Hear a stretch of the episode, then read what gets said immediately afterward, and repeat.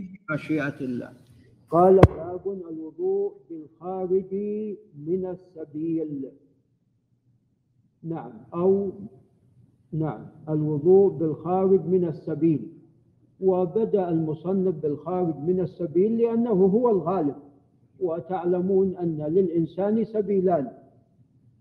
نعم أحدهما يخرج منه البول والثاني الغائط. فالخارج من أحد السبيلين هذا ناقض من نواقض الوضوء كما هو معلوم.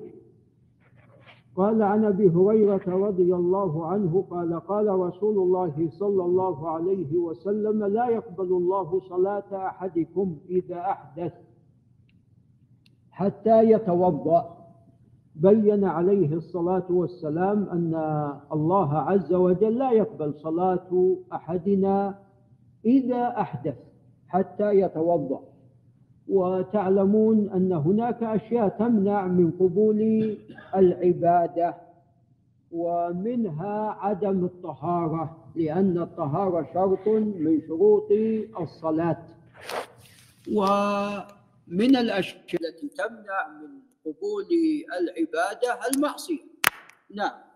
لذا يقول عليه الصلاة والسلام من أتى إلى كاهن أو عراف فسأله عن شيء لم تقبل له صلاة أربعين يوما. نعم فهذا لم تقبل صلاته من أجل معصيته. ولذا في صحيح الإمام مسلم أن العبد إذا أبق لا تقبل له صلاة. نعم. فهناك معاصي تمنع من قبول الصلاة أو قبول العبادة بالأحرى. نعم. وأما هنا فأراد المصنف أن يبين الأشياء التي تنقض الوضوء وتبطل الوضوء وتفسد الوضوء. فقال لا يقبل الله صلاة أحدكم إذا أحدث حتى يتوضأ. يعني أحدث من القبل أو الدبر. فقال رجل من أهل حضر موت ما الحدث يا أبا هريرة؟ هذا يسأل. قال فساء أو ضراط نعم يعني هو ضرب بمثل واحد.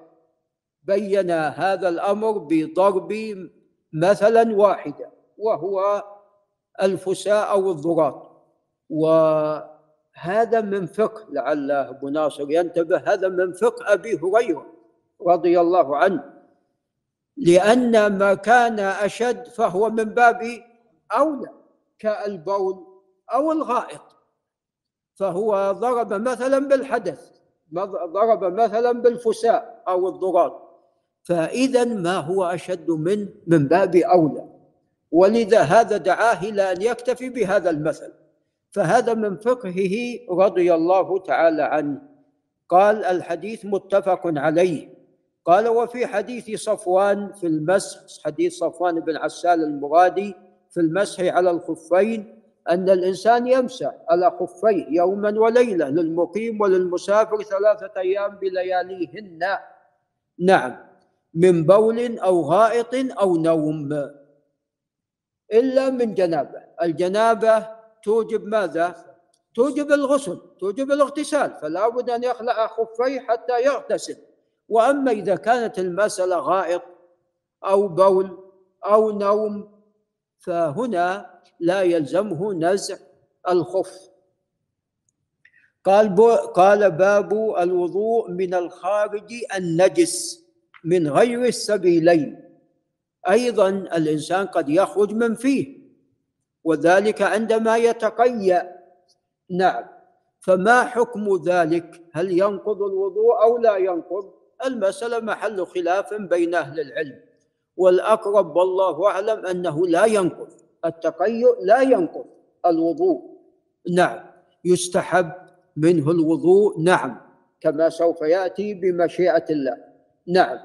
هل هذا نجس؟ لا دليل على نجاسته. أيضا هذه المسألة محل خلاف. هناك من يرى النجاسة كما هو مذهب المصنف. ولذا قال الوضوء من الخارج النجس من غير السبيلين. نعم. قال عن معدان بن أبي طلحة عن أبي الدرداء رضي الله تعالى عنه وهو عويمر الأنصاري أن النبي صلى الله عليه وسلم قاء فتوضأ فلقيت ثوبان يقول معدان في مسجد دمشق. لأن ثوبان نزل الشام وأيضا أبو الدرداء أرسل إلى أهل الشام حتى يعلمهم. قال فلقيت ثوبان في مسجد دمشق فذكرت ذلك له فقال صدق أنا صببت له وضوءه. فثوبان صدق أبو الدرداء بل قال أنا اللي صبيت الوضوء. قال رواه أحمد والترمذي وقال هو أصح شيء في الباب. هذا الحديث حديث صحيح وليس فيه وجوب الوضوء من القيد وإنما عليه الصلاة والسلام توضأ وفعله المجرد إذا لم يكن هناك أمر فهذا على الاستحباب. عليكم بسنتي وسنة الخلفاء الراشدين المهديين من بعدي. والله عز وجل يقول قبل ذلك لقد كان لكم في رسول الله أسوة حسنة. نعم. فكونه توضأ هذا لا يفيد أن ذلك واجب. لو كان لو كان واجبا لجاء الأمر به ولو بي ولو بي ولبينه عليه الصلاة والسلام. وإنما الفعل المجرد يفيد الاستحباب. قال وعن إسماعيل ابن عياش وهو العنسي الشامي وإسماعيل هذا إذا روى عن أهل بلده فحديثه صحيح بخلاف ما لو إذا روى عن غير أهل بلده كما هنا. قال عن ابن جريج وابن جريج ليس ليس من أهل الشام وإنما من أهل مكة فاذا روايته ضعيفة أي إسماعيل. قال عن ابن جريج قال عن ابن أبي مليكة وهو عبد الله بن عبيد الله بن أبي مليكة القرش التيمي. نعم. كان مؤذن الحرم في زمن عبد الله بن الزبير وكان قاضيا له. قال عن عائشة رضي الله تعالى عنها وعن أبيها قالت قال رسول الله صلى الله عليه وسلم من أصابه قيء أو رعاف أو رعاف من الانف معلوم أو قلس والقلس ما خرج من الجوف ملء الفم. نعم وليس هو بالقي لكن أحيانا تعلمون الإنسان قد يأخذ منه.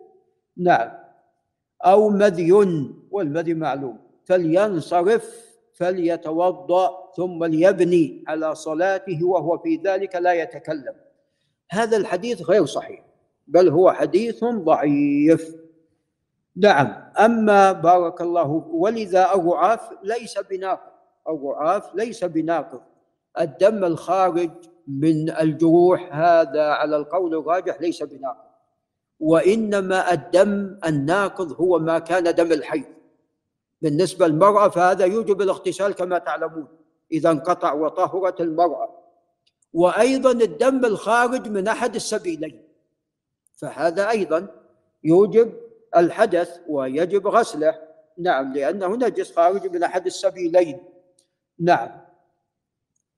والدم إذا كان كثيرا طبعا يكون نجس يجب غسله. يعني جرح الإنسان نعم نقول أن وضوءك لم ينتقل ولكن اغسل الدم إذا كان كثيرا. وقال أهل العلم يعفى عن النقط الأشياء اليسيرة لأن هذا يكثر. هذا يكثر كما تعلمون. نعم. فالمهم هذا الحديث ليس بصحيح ولكن لا شك بالنسبة للمذي المذي نعم ينقض ناقض من نواقض الوضوء لأنه خارج من أحد السبيلين لا يوجب الغسل ولكن ينقض الوضوء. قال رواه ابن ماجة والدار قطني وقال الحفاظ من أصحاب ابن جريج يروونه عن ابن جريج عن أبيه عن النبي صلى الله عليه وسلم مرسل نعم مرسلا. والمرسل ضعيف المرسل من أقسام الضعيف فهذا الحديث ضعيف وليس بصحيح. وقد أخطأ إسماعيل بن عياش فأصحاب ابن جريج الثقات رووه عن ابن جريج عن أبيه وأبوه تابعي وهو ليس بالمشهور أيضا أبوه. فيكون هذا الخبر مرسل فبالتالي يكون ضعيفا. وفيه والد بن جريج ليس بالقوي قال وعن أنس رضي الله عنه قال احتجم النبي صلى الله عليه وسلم فصلى ولم يتوضأ ولم يزد على غسل محاجمه رواه الدار قطني. وهذا طبعا ليس بصحيح. نعم. والصواب أن هذا من فعل أنس. فالحجامة أيضا لا تنقض الوضوء. الحجامة أيضا لا تنقض الوضوء. قال وقد صح عن جماعة من الصحابة ترك الوضوء من يسير الدم. يسير الدم إذا لم يكن خارج من أحد السبيلين. نعم وحتى ولو كان كثيرا إذا كان ليس خارجا من أحد السبيلين والله إذا وقع الملابس ينظر فيه. إن كان كثيرا يجب غسله. غسل. لا نجس.